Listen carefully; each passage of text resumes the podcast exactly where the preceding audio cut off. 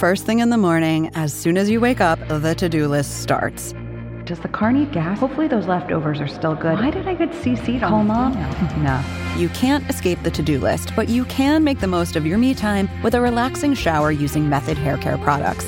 Try Pure Peace Volumizing, Simply Nourish Moisturizing, or Daily Zen Shampoo and Conditioner for daily use. All formulated with long lasting fragrances and are safe for color treated hair. Reconnect with the best version of yourself. Visit methodproducts.com to unleash your inner shower.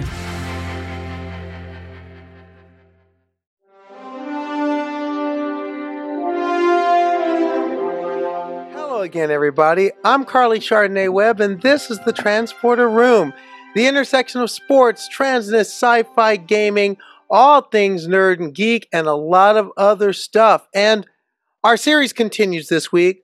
More trans athlete stories that you may not have heard, but you need to. And this week, our guest broke a great deal of ground. They'll be joining us later. But right at the top of the news over the past week, Jon Gruden and his emails. And it was revealed in New York Times that the now ex head coach of the Las Vegas Raiders spent much of the period between 2011 and 2018 sending some rather vulgar, sexist, racist, and homophobic emails, prompting his resignation as the Raiders head coach Monday. Now, according to the Times, Gruden sent an email vulgarly criticizing NFL Commissioner Roger Goodell for his handling of the 2011 lockout, calling him the F slur and calling him a clueless anti football P word. There was racial epithets and another pointed directly at NFL Players Association head DeMaurice Smith, referring to him as dumb Maurice and saying he has, quote, Michelin man lips. Nice racial mem there. And there was another email where he was quoted as deriding St. Louis Rams head coach Jeff Fisher for drafting Michael Sam, decrying what he's called, quote, bringing queers into the NFL. Now, ESPN has also said they're doing their own investigation into Gruden's email traffic when he was an employee with them. Gruden did a great deal of on air work for their NFL shows and for SportsCenter, and he had a 10 years color commentator for Monday Night Football. Now, given that sports is developing this same strange set of parallel universes that news and entertainment are increasingly building, I expect to see Jon Gruden maybe landing at Barstool, Fox News, or even OAN at some point if he wants to continue as a broadcaster. Now, if he wants to continue as a coach, and he'll probably get a gig somewhere, just not in the NFL. But trust, he'll land somewhere for football analyst and former NFL linebacker Emmanuel Acho, that wouldn't sit well with him. For those saying it was in 2011, it was such a long time ago.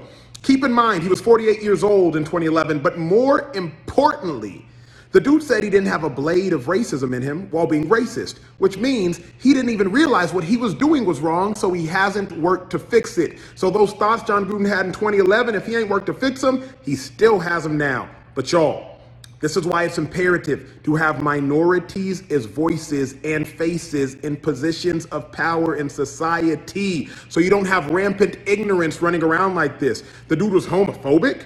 The dude was racially insensitive. The dude was sending topless photos of Washington cheerleaders to the president of the Washington football team. Make it make sense. Now, one thing this situation can be is a needed test of the NFL's claims of what they said football would be. Remember their Pride Month ad back in June? A couple weeks after Carl Nassib came out, the NFL puts out an ad saying that football is gay and football's lesbian and bi and queer and trans and so on. Commissioner Goodell, this is an opportunity to step up and really prove that you're willing to live up to those words and there's some issues ready made to do so. Coming up hard the, on the paint with a conduct policy towards things like this is one. Another is that in the states that have tried to pass or introduce laws similar to some of the laws you've heard of in Texas in recent months. We've been following this podcast, we've been following that story. There's 35 of those that want to pass laws that would ban transgender students in schools from participating for their school sports teams.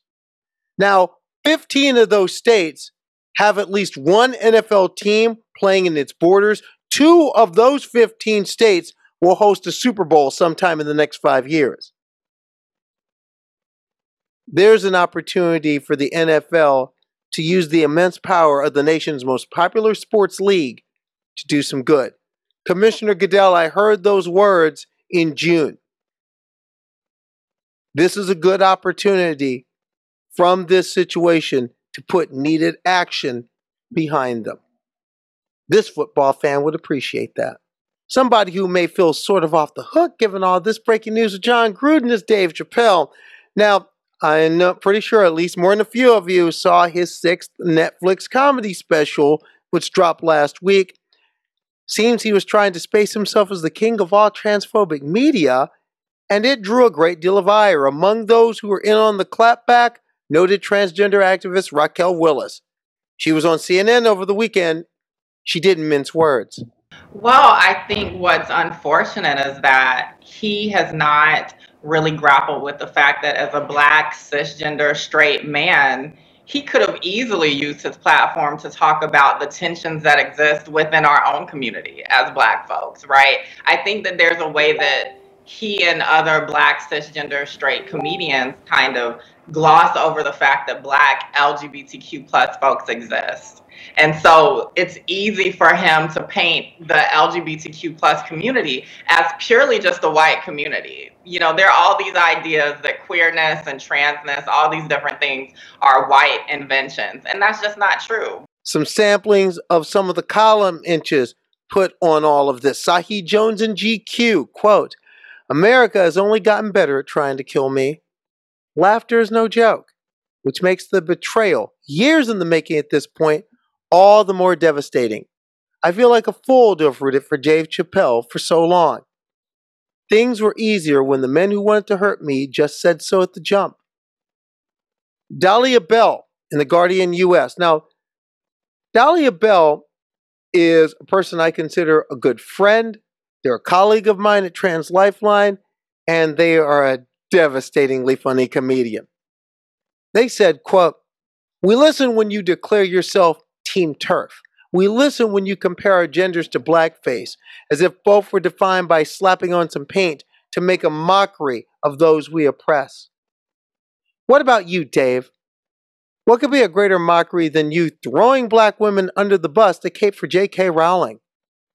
Social and race critic Michael Crawford for NBCNews.com. Quote, Chappelle is playing one targeted community against another. He talks about what he sees as a difference in how America treats black people in the gay community. In our country, Chappelle said, you can shoot and kill a black man, but you better not hurt a gay person's feelings. He's living in a binary where all blacks are straight and all gays are white, ignoring the existence of people like me who are both. And his comedy means that there are crowds just like the students who whooped and hollered as the bullies bashed my face in school are now circling to cheer him on. I don't want Chappelle to be canceled. I want him to pull out the threads of homophobia and transphobia that run through the quilt of his otherwise brilliant work. Now, my view is that yes, I did watch the special.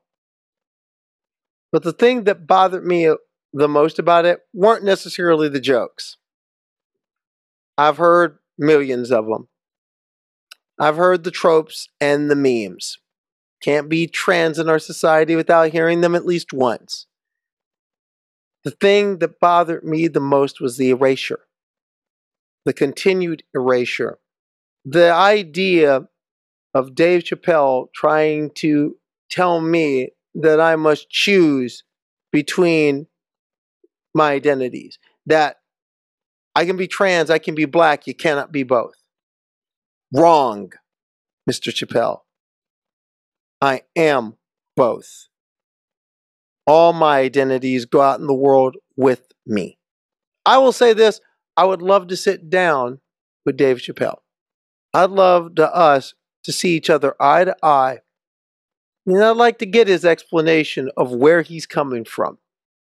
Away from the filter of a crowd, away from the filter of the stage.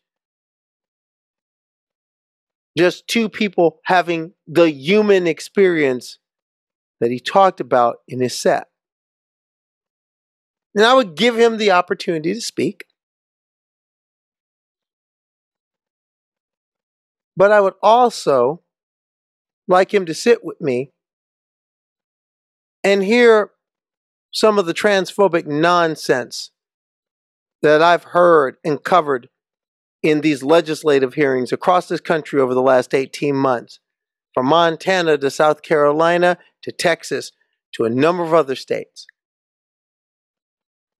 I'd like to show him the press clippings and the film footage of the way some trans youth have been treated.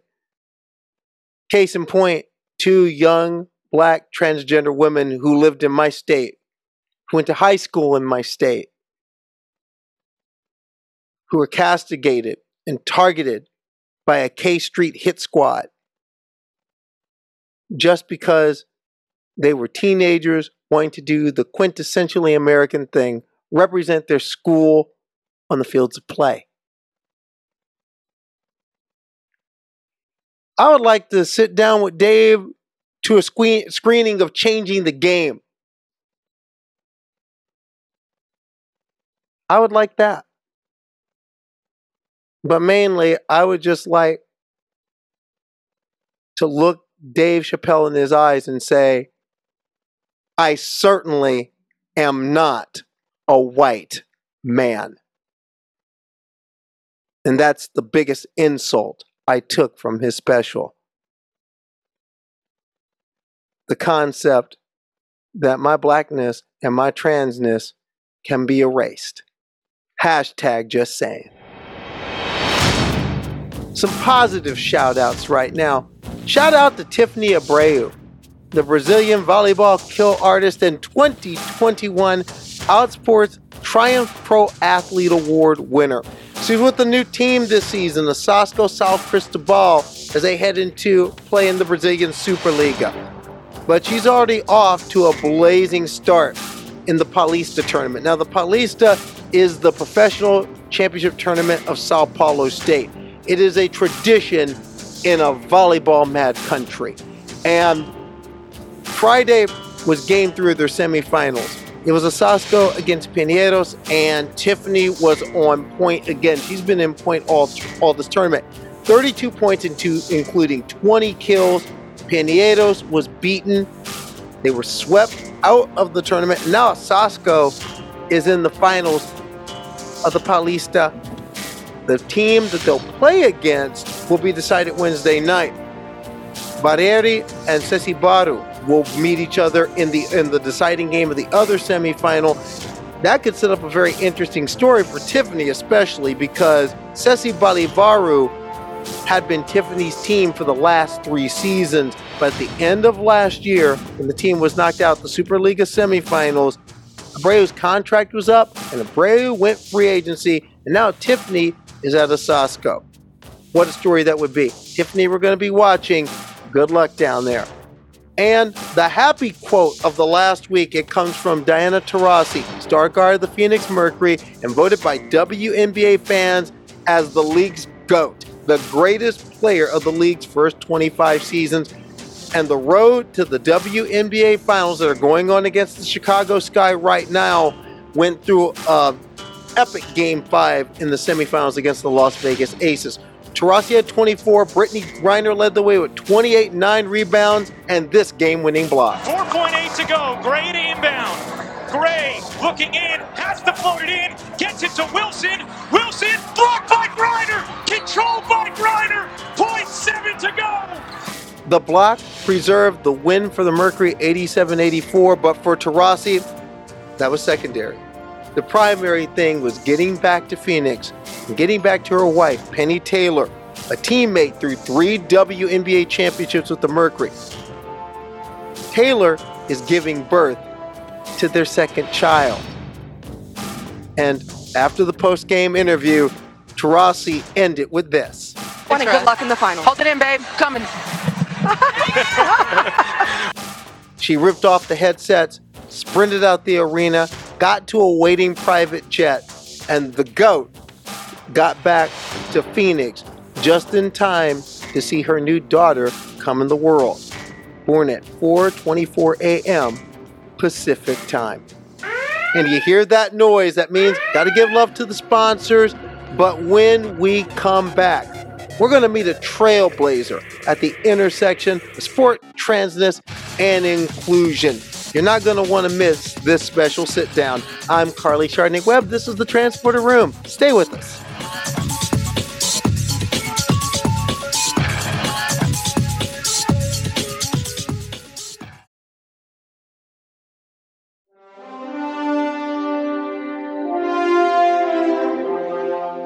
And welcome back to the Transporter Room. I'm your host, Carly Chardonnay Webb, and we are continuing our examination into what really goes on in regards to the issues of transgender athletes at all levels of sport.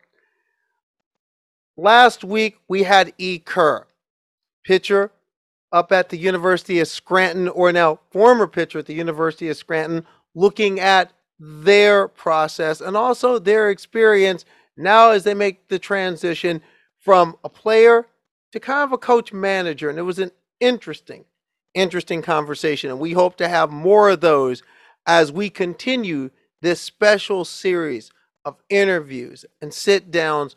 We plan it all the way to Trans Day of Remembrance in November.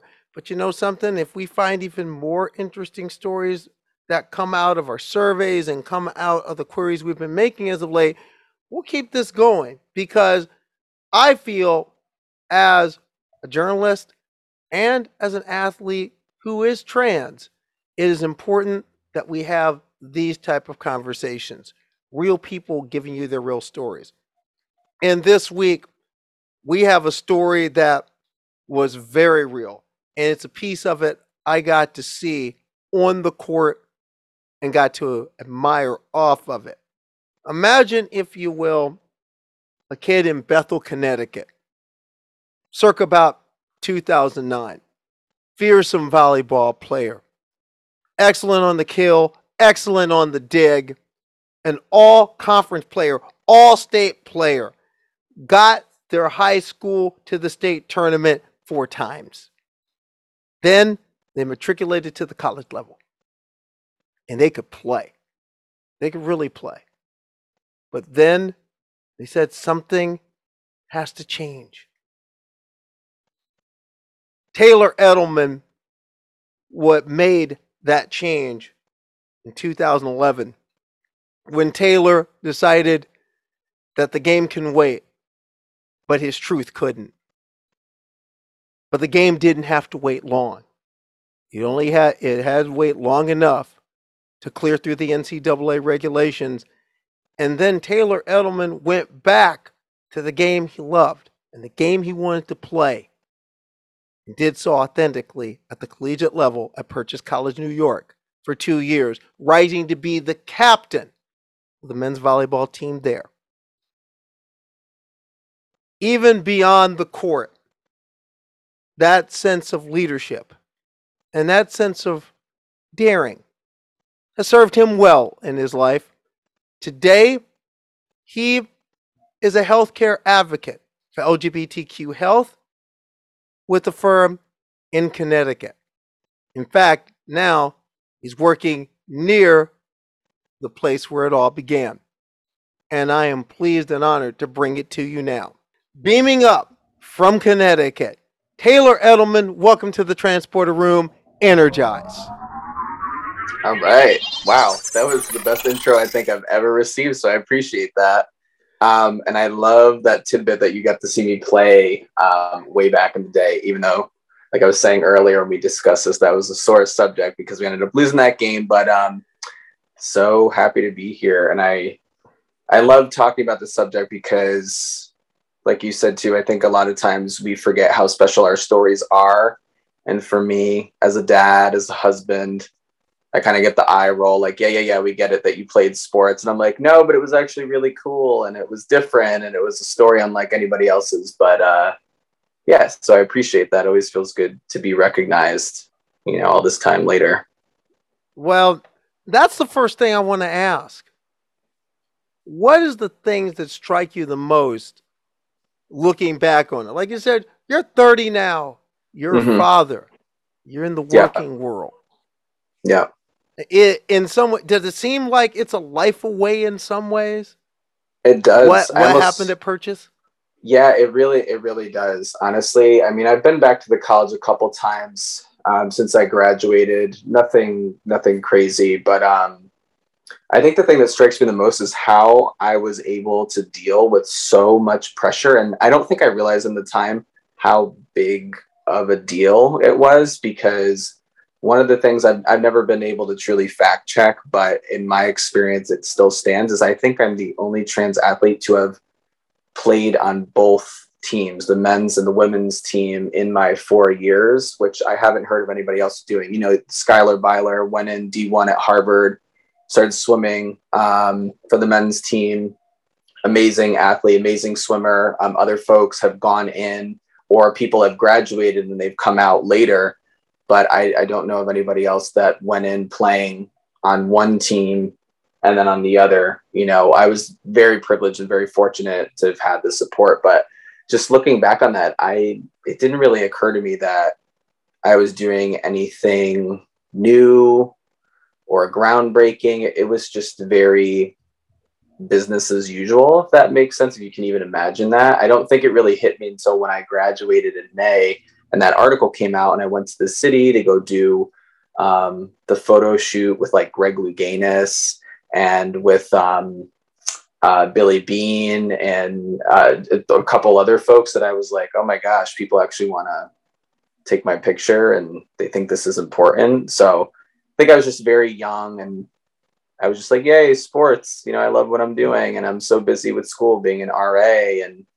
running two clubs and dating and what am I going to do after school that it didn't really strike me. Tell me about that photo opportunity. What was that like? That was cool because I remember as soon as I walked in the room, so I took my dad with me because my parents, I'm very, very fortunate to have had crazy supportive and protective parents. My dad went with me to the city because they didn't trust me to go alone, even though I had gone to school in New York for four years. So I remember walking in the doors.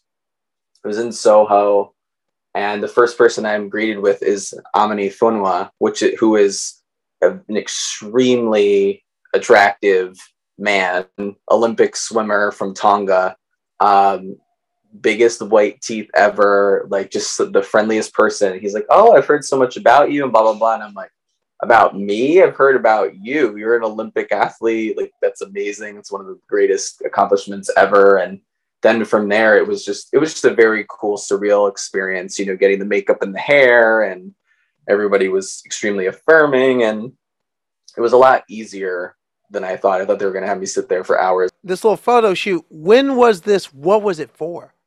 Yeah so this was it must have been around may 2013 it was right after i graduated. Um, it was because there was an article that broke earlier that year. Um, it, the guy's name, I think, was Dan DiFrancesco. He contacted the athletic director asking if he can get in contact with me, and the school was very protective. And they sent me an email, and they're like, you know, this this reporter, this journalist is wanting to speak with you. Are you okay with this? I don't know what their intentions are, and blah blah blah. But when I gave the guy a chance and I sat down with him at the Starbucks on campus, I realized very quickly that you know his intentions were good. He really was just floored that there was an athlete here. Um, he saw this kind of like a gem moment, and and nobody was really giving attention to it. So he just talked to me about, you know, my transition in sport and how it was and what my experience was. And I think he ended up winning some kind of national journalism award for it, and went on to do something else. And then after that, I remember getting a call from Cyd um, from Outsports, and uh, he was like, it was an LA number and I was I was an RA at the time, so I was like stapling stuff in the hallway and he's like, Is this Taylor Edelman? And I'm like, Who is this? And he's like, Oh, this is Cyd Zeigler, and I wanted to talk to you. Like, how have we know how has nobody heard of you? Like like your story is amazing. I'm like, uh, I have no idea. I kind of just fly under the radar and do my thing and keep to myself. And he was like, What? This is incredible. Would you like to come and do a photo shoot as part of our um our champions edition in Outsports? Because um, there was a soccer player on the front on the front who had just come out. His name is Robbie. Robbie something. Rogers. The, yes, Robbie Rogers. Yes, and I remember being like, "This is a big deal." I had no idea. Um, yeah, so it was that was just so much happening in a few months. I can't even describe what that felt like. It was overwhelming in a good way. Um, I wasn't used to any kind of attention like that um, especially with sports. I mean, I always did really well, and I was always competitive and athlete, and that's how I took out a lot of my frustrations, a lot of my dysphoria and aggression. So it felt good to be rewarded, but it was the spotlight was being shown on something that uh, I'd been trying to hide for a long time in my life. So that was it was just like I was out and I was all out nationally and yeah. I have the DeFrancesco article in USA Today right in front of me. and there was something on that article. It was something consistent every single day. This was you talking about volleyball.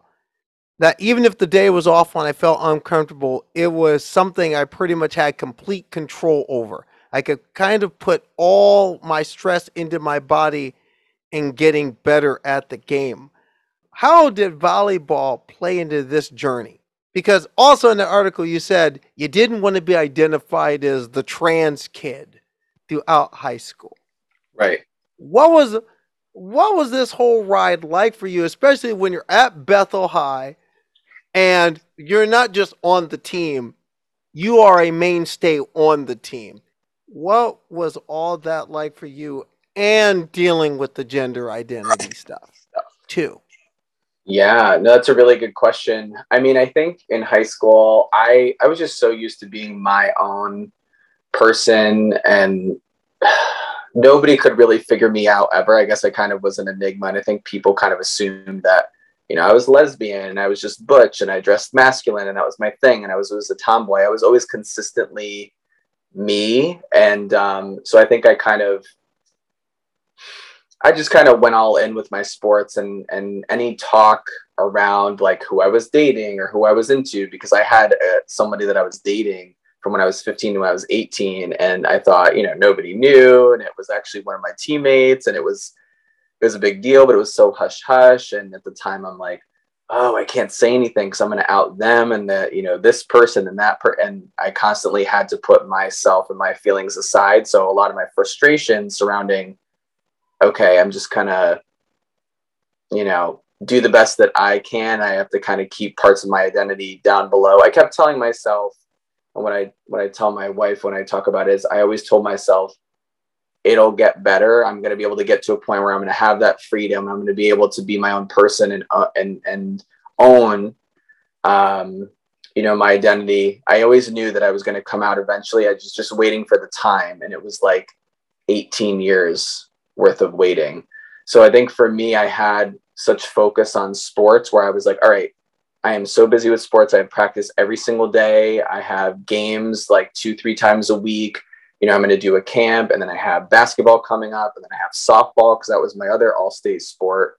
And um, I just always had something to look forward to that would kind of take me out of that out of that moment, if that made sense.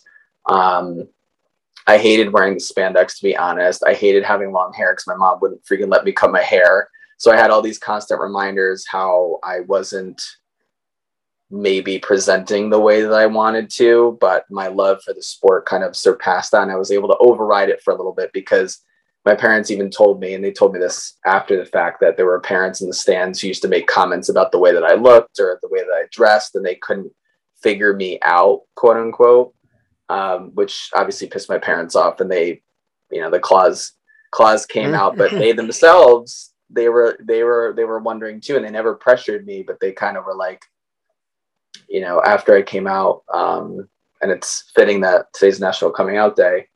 Um, they said that they knew that there was going to be an announcement, as they put it, but they didn't know what it was going to be. I think gender identity was something they hadn't even thought of. I think they thought it was going to be more sexuality and, oh, you know, I'm into women, I'm into girls. And so when I said I was trans, it was like, we didn't even know that was a thing. If I understand it right, parents, for the most part, they had their struggle, but mostly on board.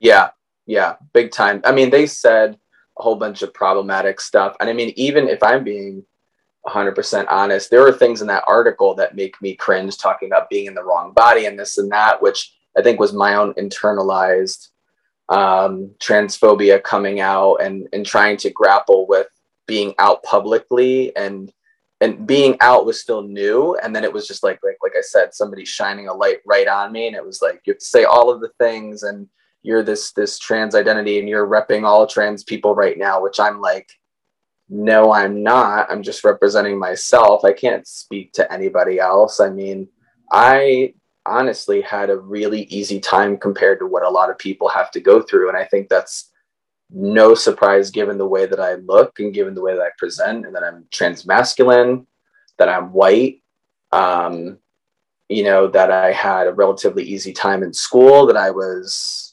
involved in 10 million things. You know, I didn't really hear a lot of nasty comments. Sure, there were some, you know, here and there. And even on the article, that's why you never read the comments or anything, people just being ridiculous and transphobic and nasty. But no, it's pretty good. You're talking about the comments. I, I want to touch on that for a second. Yeah, yeah. Because, I mean, I'm pretty sure that you've kind of followed some of the things that have happened in Connecticut the last couple years, especially in regards to like Andraya yes. Yearwood and Terry Miller a couple years ago. Yes. Um, and often when it comes to trans feminine athletes, mm-hmm. the comments get nasty. They oh, get nasty. But you're also saying that there was a there was the nastiness, for example, in your case as well. Mm-hmm. Was that a little bit shocking? Was that did that take you back a little bit? Um, yes and no. I have to say yes because it's never good when people purposely, you know, uh, misgender you. Like people in the comments were refusing to call me he, and and you know they were using the wrong pronouns on purpose, and they were like, "You're never got news for you, honey. Like you never."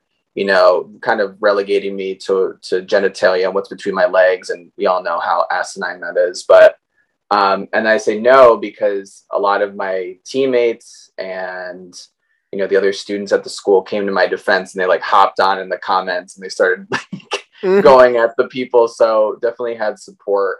Um, and after a while, I just I just didn't look at them. You know, I think you have that compulsion to look at them at first because you're like, oh my gosh, this is this is so I'm so vulnerable. I'm so out in the open. You know, this is me. This is my authentic self, and you know, people don't like that. I'm definitely a person where I want most people to like me. As I've gotten older, that definitely wanes. I think that's just something that comes with age too, and that maturity and kind of coming into your own is that you give give less of a crap about you know people's opinions and attitudes um, of course i still care right i don't walk around just saying stuff and being like well i don't care that's not true especially being someone that a lot of people look up to in the community. And you know i still have people message me on facebook or instagram and ask for advice or where i go for my trans care my firming care. And you know what about this and what about that? What did i do for a binder? And what you know so i uh try to do my best to you know set a good example and, and be as supportive as i can because like i was saying in the beginning when before we recording zero support from anything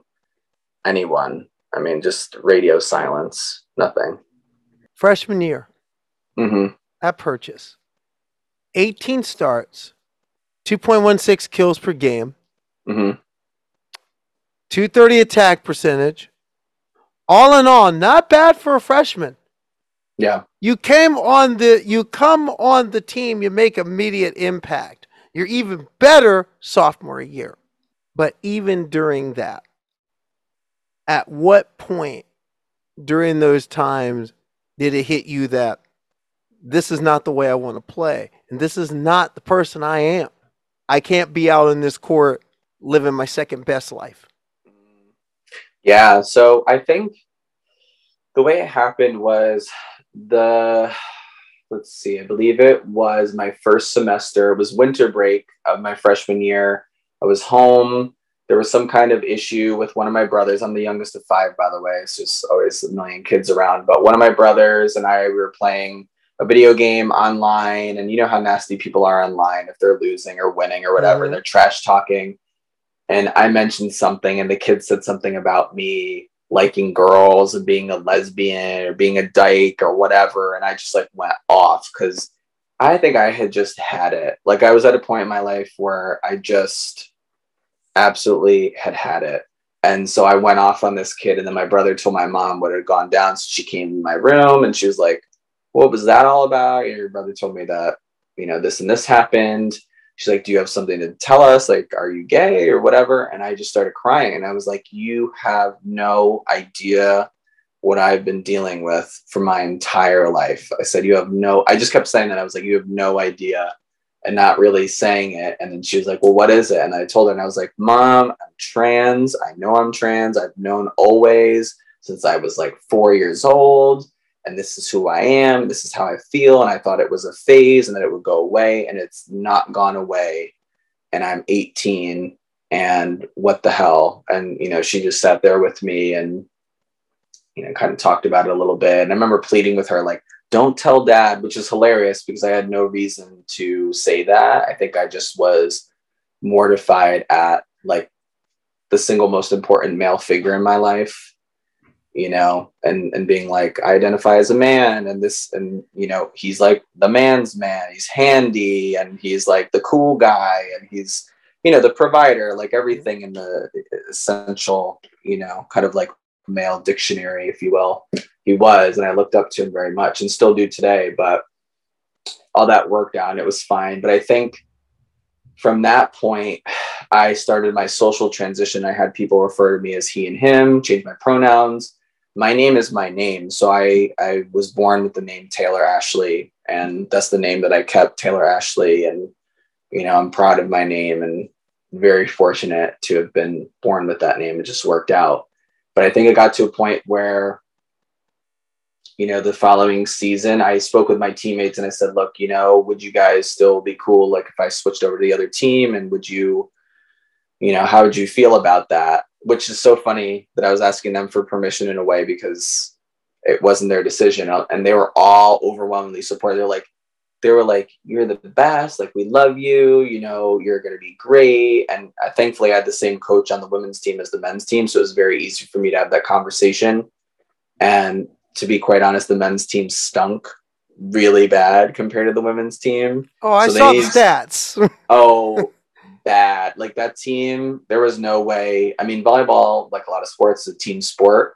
There was no way I, I could have handled that whole thing by myself. That was a nightmare of a team. That was a misfit team. We barely had enough players, had a lot of inexperienced players, a lot of um, people not showing up for practice, people like sleeping through games. It was just nonsense. Where the women's team was a lot more on point. Still wasn't awesome, but the men's team was just a hot mess. But I so badly just wanted the opportunity to play that as much as I love to win and compete and that if we were being competitive, just being affirmed in that role and playing on the men's team and then, you know, being voted as the captain my last year, that to me meant more than winning a championship or anything. You know, that was that was my proudest moment, really. So it was a gradual thing to answer the question. And uh, you know, when I approached my coach before I started um, in my third year on the men's team, he was like, "All right, let's make this happen." We went to le- athletic director.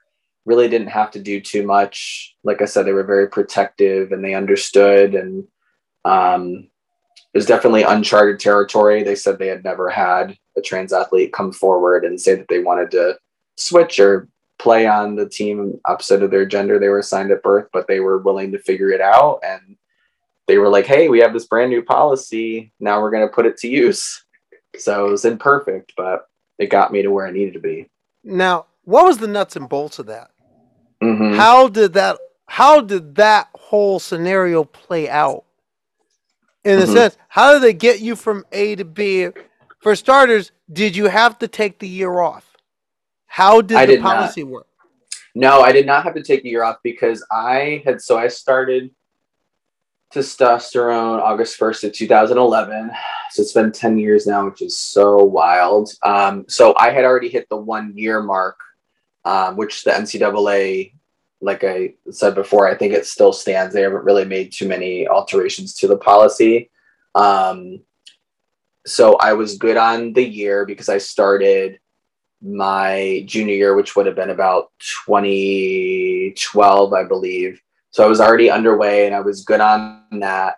Um, I had to provide them proof of my medication. So my doctor had to write a little note saying that this was the amount I was taking and this is where I was storing stuff. And they had to know exactly where everything was, where my testosterone was. I mean, I injected myself. I've never actually been injected by anybody in my entire life, which is also wild. Um, so I was in control of where everything was in my room. You know, everything was copacetic.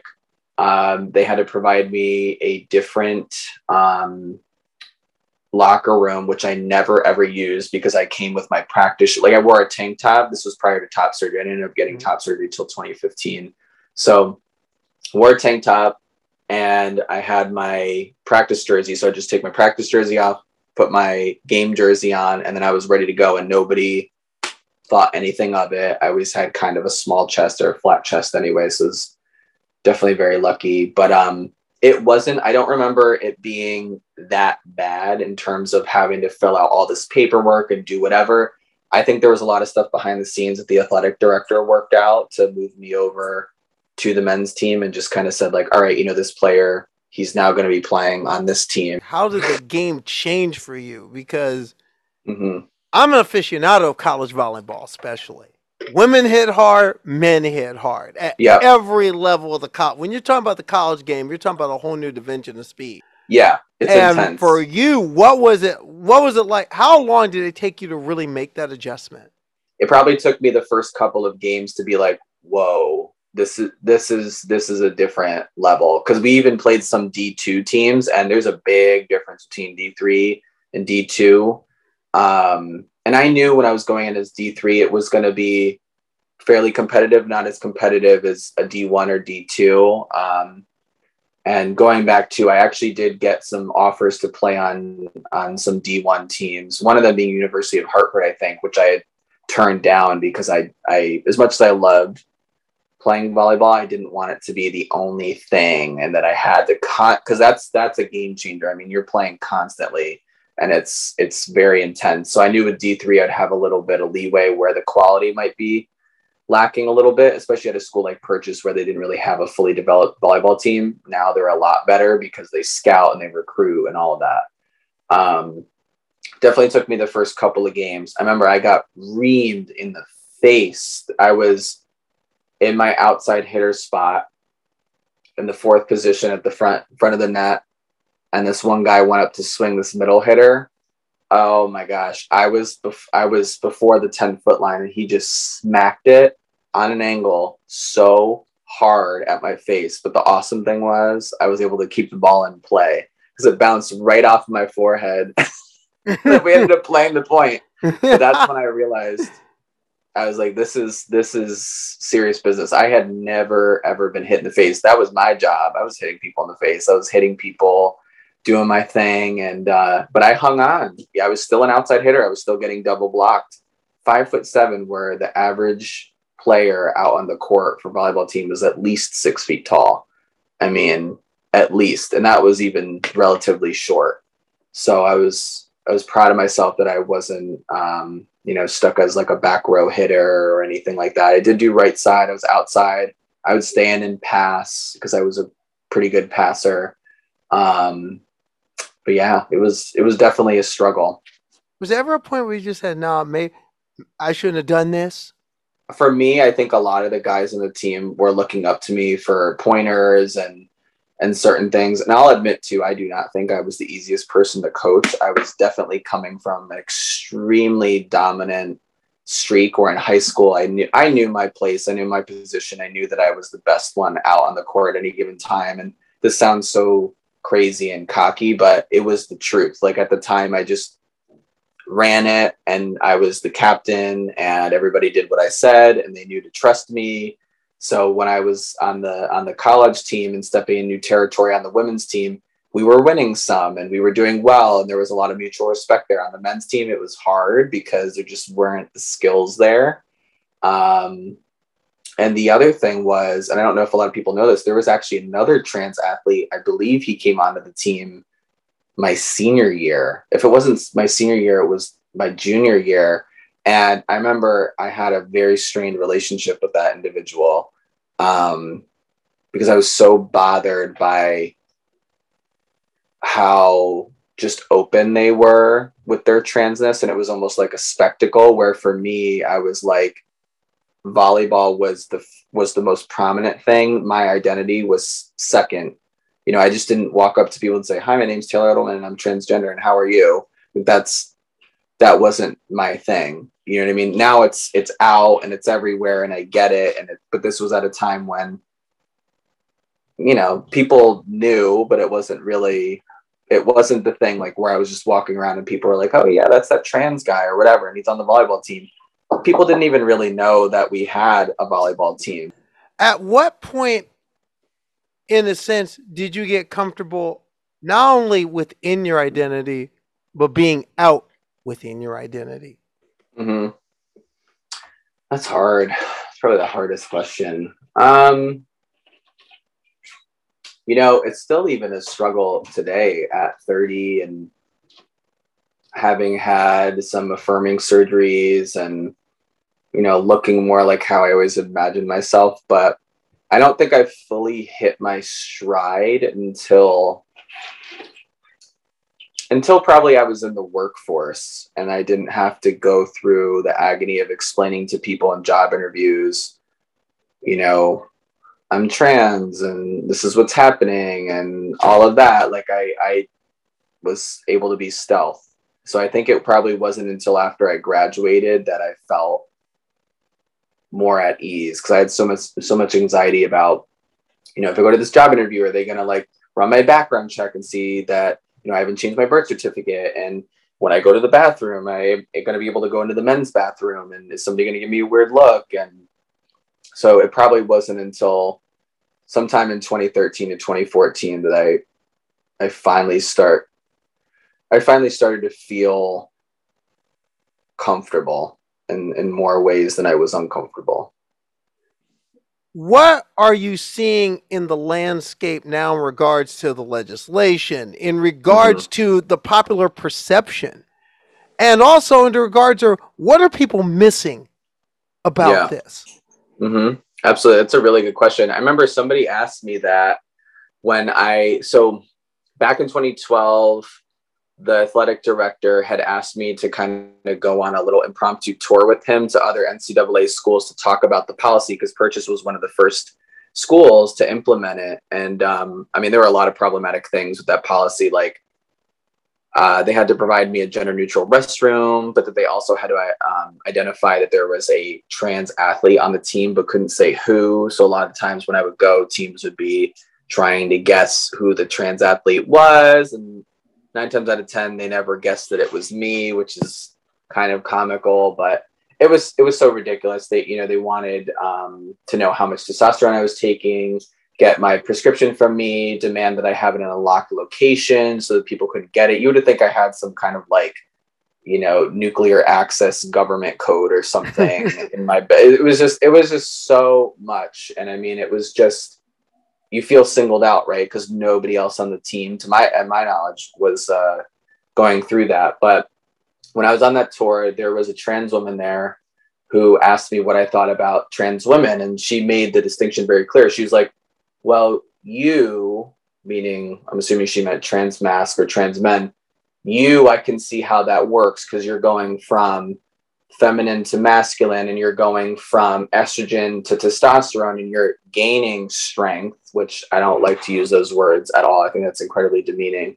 Um, but she was like what do you think about trans women? And at the time i was totally not prepared for the answer. And again i think a lot of my internalized transphobia was coming out and i basically was like i don't really have you know i can't really speak to that. I don't really know the science. Again bring it back to the science which now if I could go back like nine years, I would have slapped myself in the face and would have been like, trans men are definitely held to a different standard than trans women. And um, because even in the NCAA policy, which I think it still stands today, is if somebody is assigned male at birth and then they're transitioning, they're trans woman, they and and they're not on estrogen for a year, they automatically change the team, that women's team, to be a um, a mixed gender sports status, which renders them ineligible for championship play. So, but with trans men, we didn't have um, we could have so I could have gone onto the, onto the men's team without having taken testosterone and wouldn't have altered the state of the team and they would have been able to go for the championships and so on and so forth so definitely that double standard because again it shows and a lot of what we're seeing with the olympics now and a lot of um, athletes getting singled out for it a lot of trans women particularly black trans women um, you know if your if your hormone level isn't at the right amount um, you're automatically disqualified or you're ineligible or this or that. I mean, look at what happened to Caster Semenya, right? You have someone who's intersex who wasn't going to share that with anybody because it's nobody's business. And because they thought there was something aberrant about her, just purely based on aesthetics and how dominant she was, they crucified that person and put her through hell. And there was even another trans runner who was disqualified and ineligible for the Olympics this year for Tokyo because her levels weren't right. And that's what really bothers me is you're, that ta- nobody... you're talking about the Cece Telfer situation at the Olympic yes. trials. Yeah. Thank which you. was about in a, which is one of those things we did a show on that where we explained exactly what the whole DSD policy is, what the Caster Semenya rule is. And a lot of that, they're literally making it event specific. But Very. also, I also want to look at I'm pretty sure you've seen all these bills out there. First, they're trying to ban transgender kids in a school from playing for their school team. Right. Uh, a number of those states have had court cases go uh, are in court mm-hmm. right now. Thank you, Trey Strangio, for all that. Yeah. And now they're going after banning affirming care. Right. Now, as a healthcare advocate, how uh-huh. do you feel about that situation?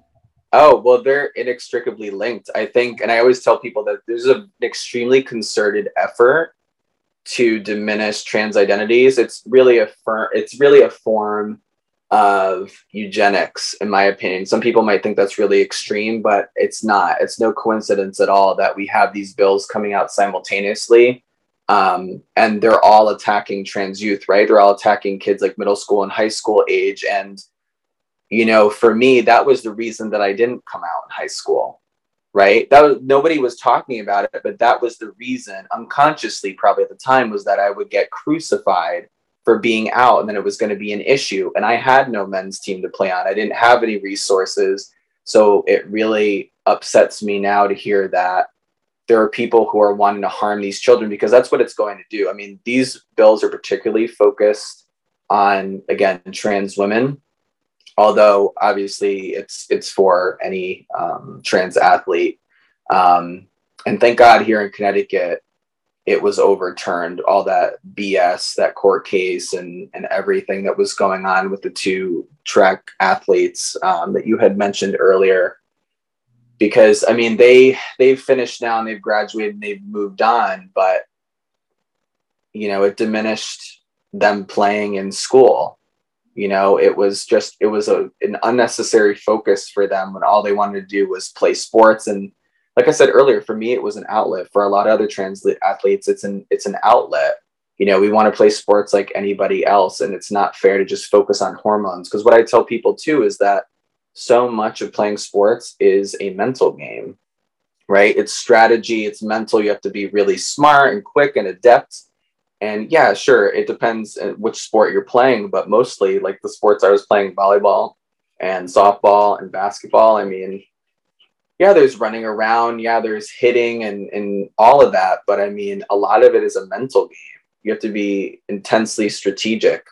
Um, so to say that just because someone identifies, you know, with the gender, um, you know, different than the sex they were assigned at birth, I mean, to me it just it just doesn't make any sense but again it's a very concerted effort to keep trans people at bay to erase us to render us invisible i'm not okay with any part of it and it's definitely something that i speak out against and something that you know i've talked to my staff about at work i'll bring it up any chance I can because I don't think people realize enough that these things are very, very connected. It's become a political issue when really it should not be. How vital was having a support system around you to you as you went through all the phases, especially from being on the women's team hmm through transit through going over to the men's team? Because Yeah. I read in all these past articles, there was a lot.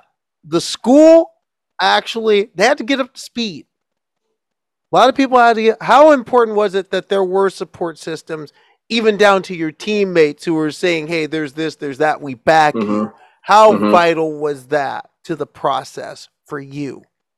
Yeah, it was crucial. You know, I don't think that I'd be where I am today without all that. I know it sounds hokey and a lot of people say that, but really having support coming from multiple, you know, facets was crucial for me of being able to, you know, being being encouraged to be my authentic self and to, you know, get assistance or seek help and feeling like I didn't have to carry everything on my back. Cause I had always felt like I had to shoulder this burden or this hidden identity. And it just allowed me to open up and kind of explore it. And, um, you know, it definitely shaped my view of what masculinity is too. Cause, you know, initially I was like, I gotta cut my hair short and I gotta grow a beard and I gotta go to the gym. Where now I'm like, all of that is so incredibly lame. It's so much cooler to dismantle that, to talk about how messed up that is and you know how hypermasculinity toxic masculinity is far more harmful to men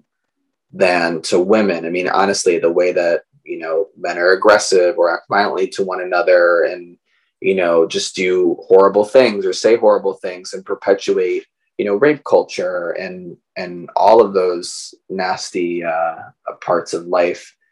I mean it's cool to be able to kind of see it from a meta perspective and just make it my own. Now, one thing, switching gears a little bit, hmm because there's some you told me in our virtual green room before we started this, is that you are into something that's close to my heart. You are into some mystery science theater 3000. Yeah. So I want to know favorite favorite character and particularly memorable en- episode that stands out for you. Oh, geez. Favorite character is definitely Crow. Just like so crass and just so, like so good. Obviously the mischievous one, but I, I love I love Crow so much. Um, also, were you a Joel fan or you're more of a Mike fan? Joel. Joel. Jo- Yeah. Team Joel. Team Joel. Yeah. Yeah, because that was the next thing I was gonna ask. Yeah, I think you know I used to be Mike and I switched to Joel because I started with Mike. My my middle brother kind of got me on. Um, but favorite episode, the one that stands out that I've probably watched most is called A Touch of Satan, which sounds it's so it's so wild um, to me, but just that episode is everything. I remember I got a box set for my for Christmas. Actually, I asked for that particular volume just because it had that one episode on it. And this was before like streaming and all of that. You know, I was just like, oh, I want that one episode. Um, and my aunt privately messaged me and was like, what is this about? Because I was raised in a very Catholic family. So I think the Satan kind of like blew an alarm and she was like what does this mean like what is this and i'm like listen this is just a really funny show and i love this particular episode. And she's like oh okay that's fine. And then i just watched the crap out of it and i remember bringing it to college with me and my roommate who was amazing. She um because i lived in a suite with seven other girls my freshman year which was also wild. Um she loved it. She was obsessed and that kind of like linked us forever and we still talk to this day but yeah, even though that was a Mike episode, Joel is definitely my fave looking back, but Touch of Satan all the way. that one's it cracks me up every time. So I can get you on. Hey, I can get with you on that. Who doesn't love Crow? Who doesn't Yeah. love Crow T Robot? Even though it's a tie for me between Crow T Robot and Tom Servo.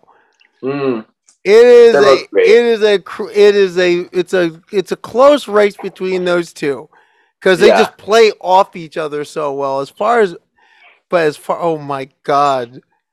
Oh my god! I oh don't know favorite favorite episode because these movies are so bad. All the Godzilla episodes, they just they just fry those. It's just great. that and that and Sidehackers. oh my god! I don't know if I watched that one. I don't know. Well, that was the one where the where the robots and Joel became a group. They became Oh, a music group and did a song afterwards. I gotta I gotta go back now. It's been a while since I watched because I know that they came out with uh, a newer a newer season. Um, I forget the guy who they have in there now, but it was actually pretty good. I watched like one of the episodes and it was it was decent. I'm glad that they they brought it back. Um, but yeah, I love I just love the good old Oh. vintage MST3K. But here's one. What's a current movie? Even a good one Ooh. that you would love to see get the MST3K treatment. Oh man, that is a good question that I'm so ill prepared for. Um Jeez, I don't I don't know if I would say movie, but I would love because I'm actually a real big Housewives fan. We're watching my wife and I are watching Beverly Hills right now because we just need something that is nonsense. I would love to see MST3K just like rip the Housewives to shreds because they would do it so well. I mean, my wife and I do it on the couch, but just like rip these rich ass like white people to shreds. like I would love because it's so ridiculous. Moving past purchase, you've built your community. Husband, father of four, in building this family. How much of adjustment has it been? It's definitely been definitely been tough. You know, I'd always wanted a family and I never knew what that was going to look like or how I was going to get it and for me my career was always the thing that was the most important. You know, after graduating I'm like, all right, I'm going to work in healthcare, I'm going to do this, I'm going to do that and all of my identity pretty much was just full force into the work that I do. Um, but when I met my wife, which is we worked at the hospital together, she's still there, but I've since left. I remember I asked her out on a date. Uh, we went on the date and I'm like sweating. So I'm like, oh, great. Now I'm going to have to out myself and this and that because nobody knew at work.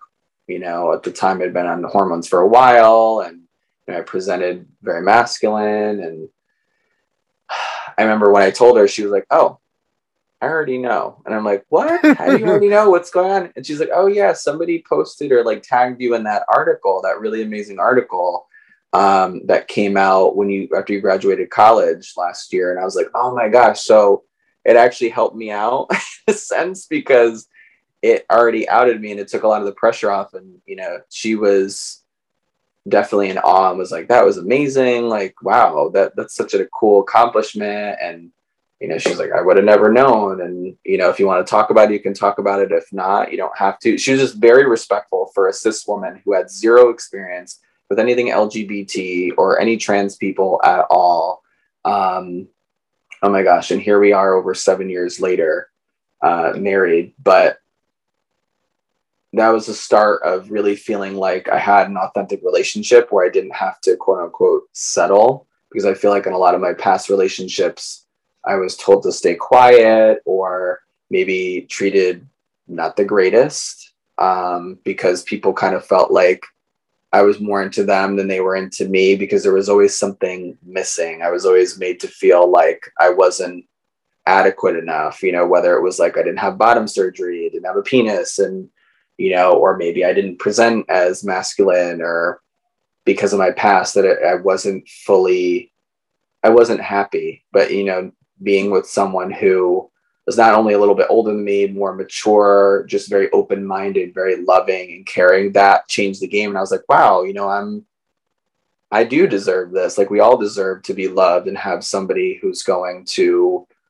really care about us. You know, me being trans to her was like, she was like, great. You know, you're just a really cool person. Like, that's, that's awesome. She wanted to learn more and she was very open about you know, I, I don't really know. And I'm like, well, come to these talks that I do, you know, Trans Day of Visibility, Trans Day of Remembrance. And, you know, I've, I've done a whole bunch of things at Pace, at um, Norwalk Community College, other places, at Mercy College, all over, you know, um, whenever people want to hear me speak, I'm like, sure, that'll help somebody.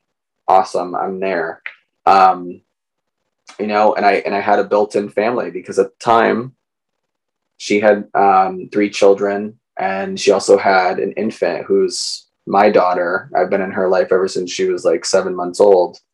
Um, and for me, it was just kind of like, here we go, full speed ahead, you know. And it's crazy to think she's Sasha's eight now, and yeah, it's very it's very different, um, you know. And the kids 21 16 14 and now 8 it's it's just really wild to me to think i've seen them through their most formidable years and the two teen boys that we have here you know a really good relationship with them. And um, it's cool to be able to present a different side of masculinity to them.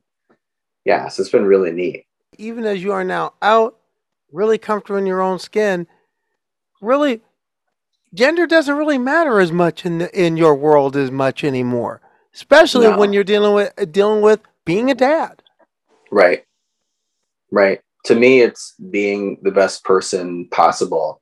I mean, I'm comfortable with myself, but I'd be lying if I said there's not some kind of you know dysphoria creeping in. I mean, I think especially given the times that we're in with the pandemic, I mean, there's some scary thoughts or there's things. I mean, even just with the with the stuff that you mentioned before, with all those bills, you know, against trans folks, that stuff does affect us. You know, whether we like it or not, no matter how far along we are, it never feels good. You know, we've made a lot of strides, but at the same time, there's a lot of just nastiness and attacks and people that would love to take us down and not see us exist in in any realm what are some things that especially it, with looking putting your experience in the field as well what are some things that teachers and coaches mm-hmm. need to know mm-hmm. going forward when they're dealing with be it trans youth who want to be on the team or just trans mm-hmm. youth who just want to feel okay in their school biggest thing is if a kid is coming to you and telling you who they are, believe them first and foremost. Do not gaslight them. Do not tell them that they are not who they are because they know who they are. I mean, I think there was some stat years ago that I read that it was like 70 to 75% of trans kids know that they're trans from the age of four. We just lack the verbiage, right? We lack the vernacular mm-hmm. and don't don't know, but we know. We have that innate feeling that we feel different, right? So believe them and also protect them at all costs. Go with them to the athletic director, go with them to the principal, figure out ways to make sure their pronouns and their and their name, right, their chosen name are actually being used, right? Because that's a huge thing. When you're misgendering someone, you're using the wrong name. I mean, that can just take somebody out. That can just wipe them out. Somebody who was already teetering on, you know, maybe suicidal ideation or depression, anxiety I mean, how could anybody not be depressed and anxious, especially now with what we're dealing with in society? But, you know, protect those kids at all costs, especially, you know, trans athletes when they're facing so much scrutiny in the world. Um, and I think it was a shock for people that in Connecticut, right, that those two track stars, those trans women were under fire as much as they were. But that shows people that Connecticut is just as susceptible to this kind of transphobia and homophobia and racism, right, as any other state. We like to pretend that we're not because we're this like pseudo progressive state, right? We are in more ways than one, but we've got a lot of work to do. So it's it's really simple to me. It's just you take that person at face value, take them and their identity and affirm them and then you figure out what the resources are and teachers and coaches have a particular responsibility to know what the resources are to know the policies and to advocate for those students and those athletes. And if they aren't prepared to do so you need to find a different job. It's just like in healthcare you know i like you were saying early on that you fired many doctors. To me honestly those people have no business having md or np or pa after their name at all if you're not prepared for all patients, all clients, you should not be in the room at all, period. I know a lot of trans folks, especially, who like the fact that you said that because that is one of the biggest hurdles we deal with is getting that health care right. in addition to just being in a given just feeling safe in the sporting structure. And in mm-hmm. a lot of ways, Taylor, you were a part of making that world a little bit better at the beginning. And I'm going to tell you, you're a friend of the show now, so we're going to want you back. we're going to want you back. And seeing you in social media and seeing you out on the streets and facilitating groups, your voice has been out there, and I encourage you to keep doing so. Taylor Edelman, thank you for being on the transporter room. This is huge for me to finally put a face and a name beyond the clippings. And it was great having you. And yes, we're going to want you back. Thank you so much. This is awesome. We're going to beam you back down so you can continue the great work that you're doing.